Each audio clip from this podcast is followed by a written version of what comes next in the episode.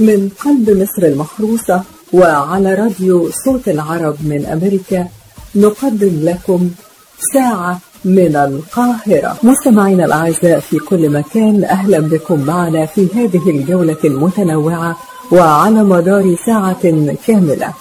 من مصر المحروسة نبعث إليكم بأرق وأجمل الأمنيات ونتمنى أن تسعدوا معنا خلال هذه الساعة مع كل ما نقدمه لكم من فقرات ولقاءات وأغنيات. أهلا بكم أصدقائنا المستمعين في كل أنحاء العالم. خلال هذه الساعة التي نقدمها من مصر المحروسة. نتمنى فقرتنا النهاردة تنال إعجابكم. تبكي العيون في لحظة الفراق. غابت الكلمات فلم نجد ما نعبر به عن بالغ الأشواق. تمضي الليالي تمضي الليالي والشهور فما لمثله من مذاق. وكم تهفو له النفوس وتبحث عنه في الآفاق. يا ليت ربي يا ليت ربي يبلغنا رمضان أعواما فكم له القلب يشتاق. أهلا ومرحبا بكم أعزائي المستمعين تحياتي لحضراتكم وكل عام وأنتم بخير. بمناسبة اقتراب عيد الفطر المبارك أعاده الله عليكم بالخير واليمن والبركات. أيام قليلة ونودع فيها أعظم شهور السنة حيث يمتنع فيه المسلمون عن تناول الطعام والشراب من وقت طلوع الفجر إلى وقت غروب الشمس. ويتقرب فيه المسلمون من الله عز وجل بالعبادة وقراءة القرآن لينالوا الأجر والثواب والمغفرة. فلا تكن ممن تتوقف عبادته عند انتهاء رمضان وتنقطع علاقته بربه بعد رحيل هذا الشهر المبارك بل ليكن رمضان بداية الانطلاق إلى محطات الطاعة وجني الحسنات. فإن كنت ممن ختم القرآن عدة مرات في رمضان فما المانع أن تختمه ولو مرة واحدة كل شهر بعد رحيل رمضان. لحظات ذهبية قبل انقضاء آخر أيام شهر رمضان المبارك شهر الخيرات والبركات فلنعمرها بذكر الله والاستغفار. تقبل الله منا ومنكم رمضان. أسأل الله أن يجعلكم ممن عفى عنهم ورضي عنهم وغفر لهم وحرمهم على النار وكتب لهم الجنة. اللهم اختم لنا شهر رمضان برضوانك. والعتق من نيرانك واجعله شاهدا لنا لا علينا وأعده علينا أعواما عديدة وأزمنة مديدة. وأدعو الله عز وجل أن يرفع عنا الوباء والبلاء وأبشروا بإذن الله. سينتهي الوباء لأنه من سنن الله في أرضه أنه لا يطول بلاء على أمة محمد. أترككم في رعاية الله وأمنه وكل عام وأنتم بخير مع أرق تحياتي لحضراتكم محمد عمر. اللهم تقبل منا صيامنا وصلاتنا وركوعنا وسجودنا وقيامنا ودعاءنا وصالح أعمالنا وكل ما أتيناه من طاعات طلبنا بها وجهك الكريم. اللهم وقد وصلنا لآخر أيام هذا الشهر الكريم. نسألك أن تكتب لنا الخير والنجاح. وأن تكتب لنا السعادة والفلاح. وأن تختم لنا في نهاية هذا الشهر الكريم. ختاما حسنا. اللهم إنا نسألك أن تعيد علينا هذه الأيام عاما بعد عام وأن تبلغنا رمضان أعواما عديدة وأزمنة مديدة. اللهم بلغنا رمضان العام القادم غير فاقدين. ولا مفقودين. برحمتك يا أرحم الراحمين. ربنا تقبل منا. إنك أنت السميع العليم. وتب علينا. إنك أنت التواب الرحيم.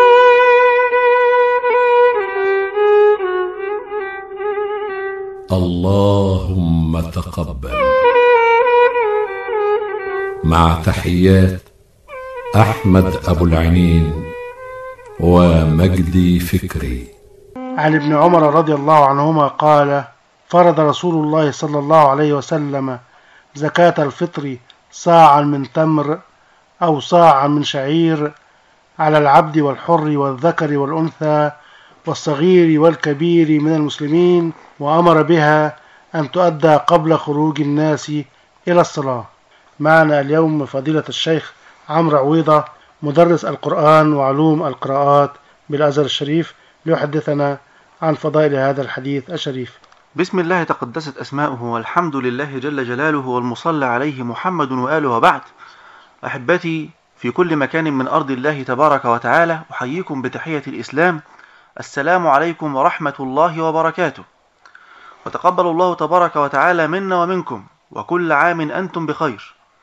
نستهل حديثنا مع حضراتكم في الكلام عن زكاة الفطر أو صدقة الفطر. ونقول أولا الأصل فيها حديث رسول الله صلى الله عليه وسلم الذي ذكرناه آنفا في بداية الحلقة المباركة. ثانيا نقول بفضل الله تبارك وتعالى ومنته وتوفيقه أن زكاة الفطر واجبة باتفاق العلماء وقد نقل الإجماع فيها وفي وجوبها البيهقي في سننه وابن المنذر في الأشراف ذكر الإجماع فيها وقالوا أن رسول الله صلى الله عليه وسلم جعلها فرضا في دين الله تبارك وتعالى وذلك في مطلع هذا الحديث المبارك في قوله صلى الله عليه وسلم فرض رسول الله صلى الله عليه وسلم زكاة الفطر صاعا من تمر أو صاعا من شعير على العبد والحر والذكر والأنثى والصغير والكبير من المسلمين وأمر بها صلى الله عليه وسلم أن تؤدى قبل خروج الناس إلى الصلاة. وقد اختلف العلماء في السنة التي فرضت فيها هذه الزكاة إلى أقوال كثيرة والصحيح منها أنها مع نهاية السنة الثانية من هجرته المباركة صلى الله عليه وسلم. ولزكاة الفطر شروط ثلاثة وهي الإسلام فهي شعيرة من شعائر الله تبارك وتعالى. وهذه الشعيرة لا تقبل إلا من مسلم. ثانيا الحرية فليس على الرقيق زكاة لنفسه ولا لغيره. ثالثا اليسار فالمعسر لا زكاة عليه. واختلف العلماء في تعريف اليسار والإعسار والصحيح من أقوال أهل العلم ما عليه الجمهور وهو أن من ملك عند صلاة عيد الفطر المبارك قوت يومه ومن تلزمه نفقتهم وزاد على ذلك صاعا فعليه أن يؤديه لدين الله تبارك وتعالى زكاة عن فطره. ثم لما شرعت هذه الزكاة؟ وما العلة من مشروعيتها؟ شرعت كما ذكر رسول الله صلى الله عليه وسلم أنها تطهر هذا الصائم المبارك من رفثه ومما أحدثه من جرح في أثناء صيامه لربه تبارك وتعالى. وكذلك أنها تكون في هذا اليوم المبارك في يوم العيد تدخل الفرحة والسرور والحبور على قلوب المساكين والفقراء الذين أوصى رسول الله صلى الله عليه وسلم بالعناية بهم فقال أغنوهم عن السؤال في هذا اليوم. وكذلك من هذه الأحكام التي تخص هذه الزكاة أن الله تبارك وتعالى جعلها واجبة على رب البيت وعلى من تلزمه نفقتهم من الزوجة والأبناء.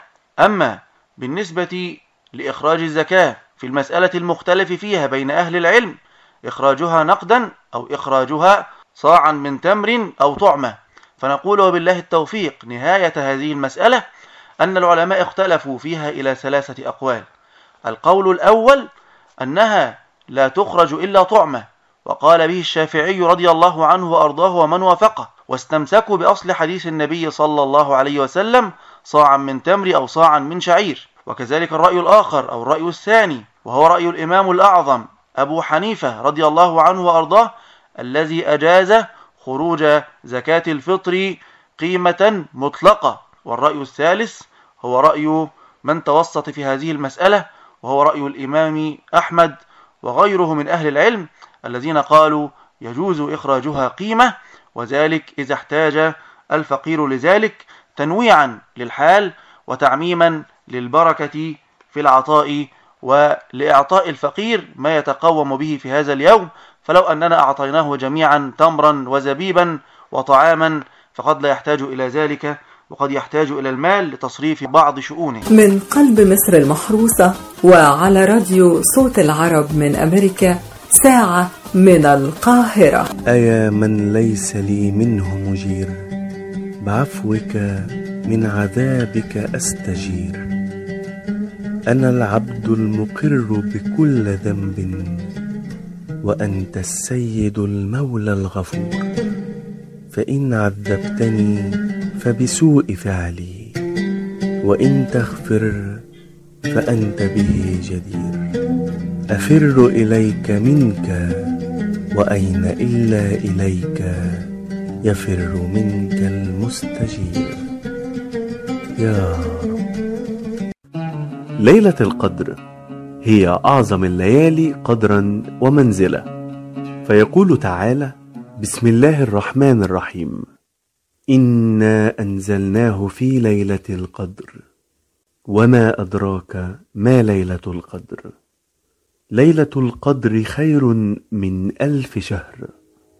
تنزل الملائكة والروح فيها بإذن ربهم من كل أمر. سلام هي حتى مطلع الفجر. ليلة القدر هي أعظم الليالي في العشر الأواخر من رمضان فهي ليلة اختصها الله عز وجل من بين الليالي. ليلة العبادة فيها هي خير من عبادة ألف شهر.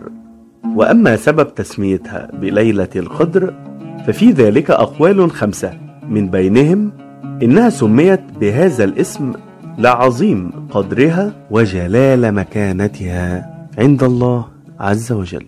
فعن أبي هريرة رضي الله عنه أن رسول الله صلى الله عليه وسلم قال من صام رمضان إيمانا واحتسابا غفر له ما تقدم من ذنبه.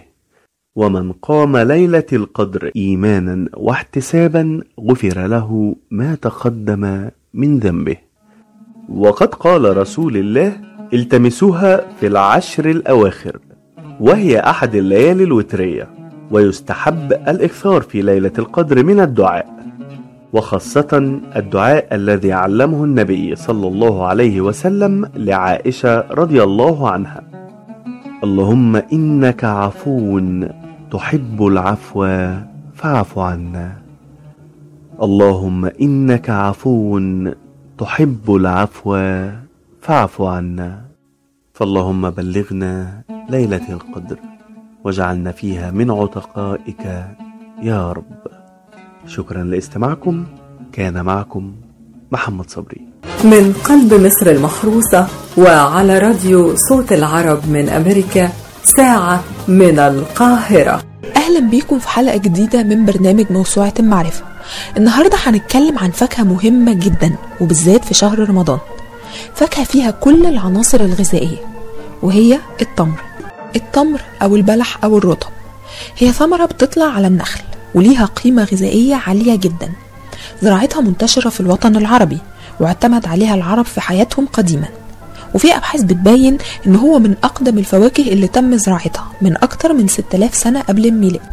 وللتمر مكانة خاصة جدا في عقول وقلوب المسلمين وخاصة في شهر رمضان الكريم فهو دواء وغذاء ووصانا به الرسول عليه الصلاة والسلام حيث قال إذا أفطر أحدكم فليفطر على تمر فإنه بركة فإن لم يجد فالماء فإنه طهور.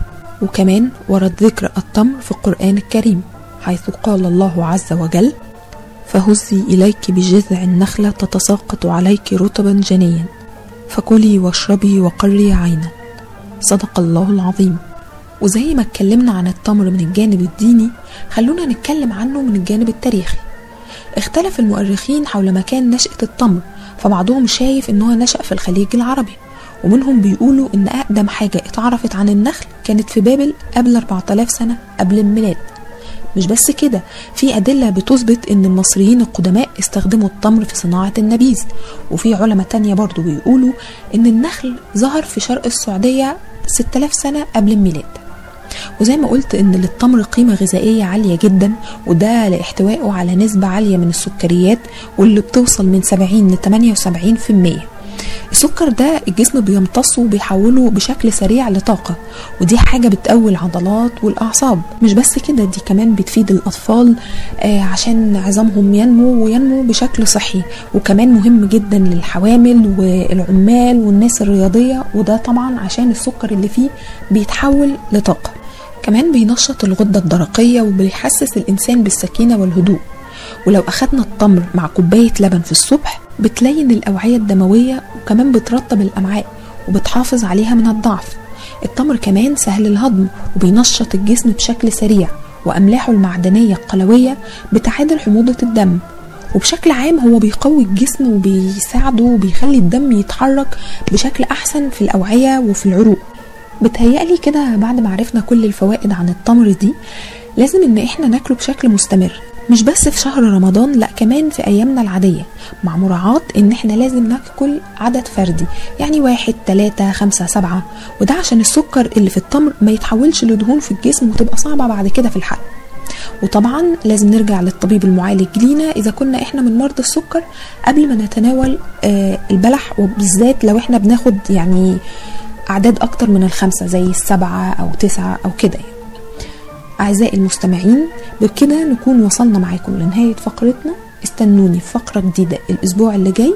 كانت معكم من القاهرة ميرنا جوهر. من قلب مصر المحروسة وعلى راديو صوت العرب من أمريكا ساعة من القاهرة. أهلا بيكم أعزائي المستمعين. والنهاردة هنتكلم مع بعض عن المديح النبوي وهو عبارة عن الشعر اللي بيتم فيه مدح النبي الكريم. صلى الله عليه وسلم. من خلال إظهار صفاته والشوق لرؤيته وزيارته وزيارة الأماكن المقدسة اللي بترتبط بحياته وذكر معجزاته المادية والمعنوية. من خلال الشعر والإشادة بغزواته وصفاته والصلاة عليه تقديرا وتعظيما. وغالبا بيتداخل المديح النبوي مع قصائد التصوف وقصائد المولد النبوي. زكي مبارك قال عن المدائح النبوية إنها فن من فنون الشعر. اللي أذاعها التصوف هي لون من التعبير عن العواطف الدينية وباب من الأدب الرفيع لأنها مش بتخرج إلا من قلوب مليانة بالصدق والإخلاص. ومن أهم مميزات المديح النبوي إنه شعر ديني بيخرج من رؤية إسلامية بتطبعه الروحانية الصوفية اللي بتظهر في حب الرسول المصطفى باعتباره سيد الكون والمخلوقات وإنه أفضل البشر خلقة وخلق. وبيتميز المديح النبوي بصدق المشاعر ونبل الأحاسيس ورقة الوجدان وحب النبي الكريم صلى الله عليه وسلم وآل بيته الكرام. هو شعر صادق بعيد عن التزلف والتكسب وبيرجى بيه التقرب إلى الله عز وجل. ومهما اتوصف مش هيوفوه حقه صلى الله عليه وسلم. المؤرخين بيقولوا إن البدايات الأولى لظهور المديح النبوي في الشعر العربي بدأت مع مولد النبي صلى الله عليه وسلم لما أخدوا جده عبد المطلب ودخله في جوف الكعبة وفضل يدعي ويشكر ربنا سبحانه وتعالى. لكن الثابت في التاريخ إن العباس بن عبد المطلب امتدح النبي عليه الصلاة والسلام في مطلع الدعوة مشبها لحظة ولادته صلى الله عليه وسلم بالنور يغمر الأفق. وفي اختلاف بين الباحثين حول نشأة المديح النبوي في اللي بيقول إنه إبداع شعري قديم ظهر مع الدعوة النبوية والفتوحات الإسلامية مع حسان بن ثابت الملقب بشاعر الرسول واللي كان ليه منبر بيلقي فيه الشعر والمديح وفي اللي بيقول إن المديح فن مستحدث ما ظهرش إلا في القرن السابع الهجري مع الشاعر البوصيري في قصيدته الشهيرة البردة. وفي العصر الحديث أهم من أنشدوا قصائد المديح النووي الشيخ سيد النقشبندي والشيخ طه الفشني والشيخ علي محمود والشيخ نصر الدين طوبار والشيخ محمد الطوخي. وكانوا بيبتهلوا إلى الله شوقا وحبا في مدح رسول الله صلى الله عليه وسلم وفي آل بيته والصحابة الكرام. وأصبحوا أعلام ليهم مدارس في فن المديح. وده اللي خلى جميع الدول العربية إنشاء مدارس لتعليم طريقة أدائهم زي سوريا، إندونيسيا وماليزيا. فقرتنا النهاردة انتهت. أتمنى تكون عجبتكم. كانت معاكم دعاء حسن. من قلب مصر المحروسة وعلى راديو صوت العرب من أمريكا ساعة من القاهرة. كل سنة وأنتم طيبين ورمضان كريم. وبما إننا في شهر رمضان هتكون امثالنا النهاردة مرتبطة بالشهر الكريم. عشان نتعرف منها على سورة رمضان في الأمثال الشعبية. وهيكون أول مثل هو يخلط شعبان برمضان. المثل ده من الأمثال القديمة عند العرب وبيتقال للي بيحاول يخلط الأمور بقصد أو من غير قصد. أما المثل التاني فهو مشهور جدا جدا وبيتقال كتير وهو يصوم يصوم ويفطر على بصلة. وكمان في مثل مرتبط بالصوم وهو ما تعيبه يقوم إلا على الصلاة والصوم. صامت يوم واتمخترت للعيد وده بيتقال لما بيكون في شخص عمل عمل بسيط وسهل يكون طالب أجر أو جزاء أو مقابل ما يستحقهوش. اللي يكذب نهار الوقفة يسود وشه نهار العيد. المقصود منه إن الكذب لازم لازم هيبان. يا مزكي حالك يبكي بيتقال على الفقير لما بيكون حريص على الزكاة رغم إن هو يستحق العطف عليه. اللي يتسحر مع العيال يصبح فاطر والمقصود منه أخذ الأمور بجدية وعدم التهاون فيها. جيت أبيع الحنة كترة الأحزان ورحت أعمل مسحراتي قالوا راح رمضان. وده بيتقال للإنسان اللي سيء الحظ أو قليل البخت. بعد العيد ما يتفتلش الكحك وده للتحفيز على عمل الشيء في ميعاده وعدم تأجيله. رمضان كريم. في المثل ده إشارة واضحة بفضل شهر رمضان واستعداد النفوس للعطاء والتسامح وبيتسابق الناس لعمل الخير في الشهر ده بالذات أكتر من أي شهر تاني. وكمان رمضان كريم أو مثل رمضان كريم بيكون وصف لحال الناس وكمان دعوة للكرم أما المثل الأخير اللي معايا النهاردة رمضان عذر البخيل. بيتقال للبخيل اللي بيحاول يتهرب من إكرام الضيف علشان يوفر فبيكون رمضان مبرر عظيم لعدم تقديم أي شيء من المأكولات أو المشروبات. مع العلم إنه لو في يوم غير رمضان برضه مش هيقدم لهم حاجة لكن رمضان كان حجة ليه. للأسف خلص الوقت معاكم بسرعة جدا جدا. كالعادة استنوني من تاني مع مثل تاني كانت معكم منى الألف العيدية. العيدية هي عادة شعبية سنوية ارتبطت بأيام العيد. فالعيدية ترتبط بالعيد دائما وهي نوع من أنواع التواصل والتكافل بين الأقارب. بيدفعها الكبار ليدخلوا السرور على الأبناء والأحفاد بالقدر المستطاع لنشر المحبة والسعادة بينهم. تعود كلمة عيد إلى كثرة عوائد الله على عباده من غفران للذنوب. فعيد الفطر يأتي بعد صيام شهر رمضان المبارك وفيه ليلة القدر التي هي خير من ألف شهر. وبذلك فالعيد يأتي بعد العبادة والغفران. العيد هو يوم الجائزة للعبد المؤمن اللي صام شهر رمضان إيمانا واحتسابا لوجه الله. العيدية كلمة عربية منسوبة إلى العيد بمعنى العطاء أو العطف. وهي لفظ أطلقه الناس على كل ما كانت توزعه الدولة أو الأوقاف من نقود في موسمي عيد الفطر وعيد الأضحى المبارك كتوسعة على أرباب الوظائف. كانت العيدية تعرف بالرسوم في الدواوين ويطلق عليها التوسعة في وثائق الوقف. تكون العيدية عبارة عن نقود أو هدية أو حلوى وغيرها تعطى للأطفال في عيد الفطر المبارك وأيضا في عيد الأضحى. تعود هذه العادة العربية الإسلامية إلى قرون قديمة. قد حرص الفاطميون على توزيع العيدية مع كسوة العيد بالإضافة إلى ما كان يوزع على الفقهاء وقراء القرآن الكريم بمناسبة ختم القرآن ليلة الفطر من الدراهم الفضية.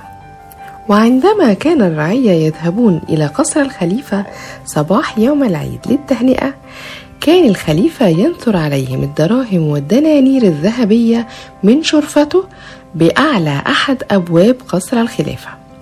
يرجع البعض العادة دي إلى عصر المماليك. فكان السلطان المملوكي يصرف راتبا بمناسبة العيد للأتباع من الجنود والأمراء ومن يعملون معه وكان اسمها الجامكية. تم تحريفها بعد كده إلى كلمة العيدية. تتفاوت قيمة العيدية تبعا للراتب. كانت تقدم العيدية على شكل طبق تتوسطه الدنانير الذهبية ويحيط به الكعك والحلوى. وتقدم العيدية من السلطان إلى الأمراء وكبار رجال الجيش. وتقدر العيدية حسب الرتبة التي تقدم لها. كانت تقدم لآخرين دنانير من الفضة. إلى جانب الدنانير كانت تقدم المأكولات الفاخرة. في العصر العثماني أخذت العيدية أشكالا أخرى فكانت تقدم نقودا وهدايا للأطفال. استمر هذا التقليد إلى العصر الحديث واتخذت أشكال متعددة ويختلف شكل العيدية من بلد لآخر ومن قطر عربي لآخر.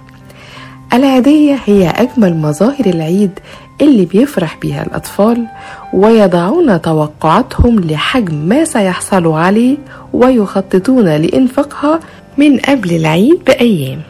العيدية هي منحة قيمة وهي نوع من مشاركة الكبار لفرحة صغارهم بحلول العيد وتجسيد مادي للحب وهي غالبا ما تكون مبلغا من المال. ومن أهم شعائر عيد الفطر المبارك هي زيارة الأقارب اللي بيحصل فيها الأطفال على عيدية من آباء وأمهات أقاربهم. في النهاية شكرا لكم مستمعينا الأعزاء. كنت معكم من القاهرة صوفيا حاتم لراديو صوت العرب.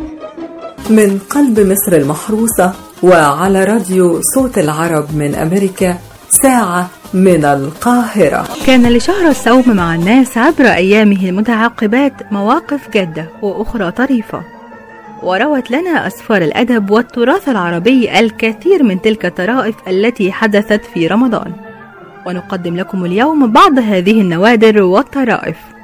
كان الخليفة المأمون يسهر في رمضان مع بعض أخصائه ومعهم القاضي يحيى بن أكثر. فدخل عليهم رجل يزعم أنه النبي إبراهيم الخليل. قال له المأمون كانت لإبراهيم معجزات. هي أن النار تكون عليه بردا وسلاما وسنلقيك في النار فإن لم تمسك آمنا بك. قال الرجل بل أريد معجزة أخرى. فقال المأمون فمعجزة موسى بأن تلقى عصاك فتصير ثعبانا. وتضرب بها البحر فينشق. وتضع يدك في جيبك فتخرج بيضاء من غير سوء. قال الرجل وهذه أثقل من الأولى.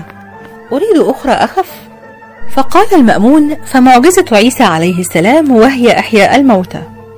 قال الرجل مكانك إني أقبل هذه المعجزة. وسأضرب الآن رأس القاضي يحيى ثم أحييه لكم الساعة. فهب القاضي يحيى قائلا أنا أول من آمن بك وصدق. فضحك المأمون وأمر له بجائزة وصرفه. دخل رجل إلى قرية في نهار رمضان ووجد أهلها يأكلون نهارا. فسأل متعجبا ألا تصومون رمضان؟ قالوا إن شيخنا يصوم عنا. فدخل إلى بيت الشيخ فوجد الشيخ جالسا أمام مائدة كبيرة من الطعام وإذا هو يلوك الطعام ويلتهمه. فتعجب الرجل وسأله كيف تأكل في نهار رمضان وقد علمت أنك تصوم عن أهل البلد؟ قال الشيخ يا جاهل من يصوم عن أهل بلد؟ ألا يتسحر مرة كل نصف ساعة؟ جاء رمضان متوافقا مع شهر أغسطس أي شهر آب وهو شهر شديد الحرارة ويزداد فيه العطش. فكتب ابن الرومي الشاعر العباسي يصف معاناة الحر والعطش في الصيام. وقت شهر أغسطس. فقال شهر الصيام مبارك. ما لم يكن في شهر آب. الليل فيه ساعة ونهاره يوم الحساب. خفت العذاب فصمته فوقعت في نفس العذاب. دخل أشعب على أحد الولاة في أول يوم من رمضان. يطلب الإفطار. وجاءت المائدة وعليها جدي. فأمعن أشعب النظر فيه حتى ضاق الوالي فأراد الانتقام منه. قال الوالي اسمع يا أشعب. إن أهل السجن سألوني أن أرسل إليهم من يصلي بهم في شهر رمضان. فامضي إليهم وصلي بهم واغنم الثواب في هذا الشهر. فقال أشعب وقد فطن إلى غرض الوالي منه أيها الوالي لو أعفيتني من هذا نظير أن أحلف لك بالطلاق والعتاق إني لا أكل لحم الجدي. ما عشت أبدا. فضحك الوالي. كل سنة وأنتم طيبين ورمضان كريم. كانت معكم بسمة محمد. مستمعينا الأعزاء وبكده نكون وصلنا بيكم إلى نهاية فقرتنا ورحلتنا النهاردة. وعلى أمل أن يتجدد اللقاء معكم في حلقة قادمة ورحلة جديدة بإذن الله. ومن هنا من قلب القاهرة نرسل لكم بأرق أمنياتنا الطيبة بقضاء أجمل الأوقات. وهذه أرق تحياتي. كان معكم من القاهرة مجدي فكري. من قلب مصر المحروسة وعلى راديو صوت العرب من أمريكا ساعة من القاهرة.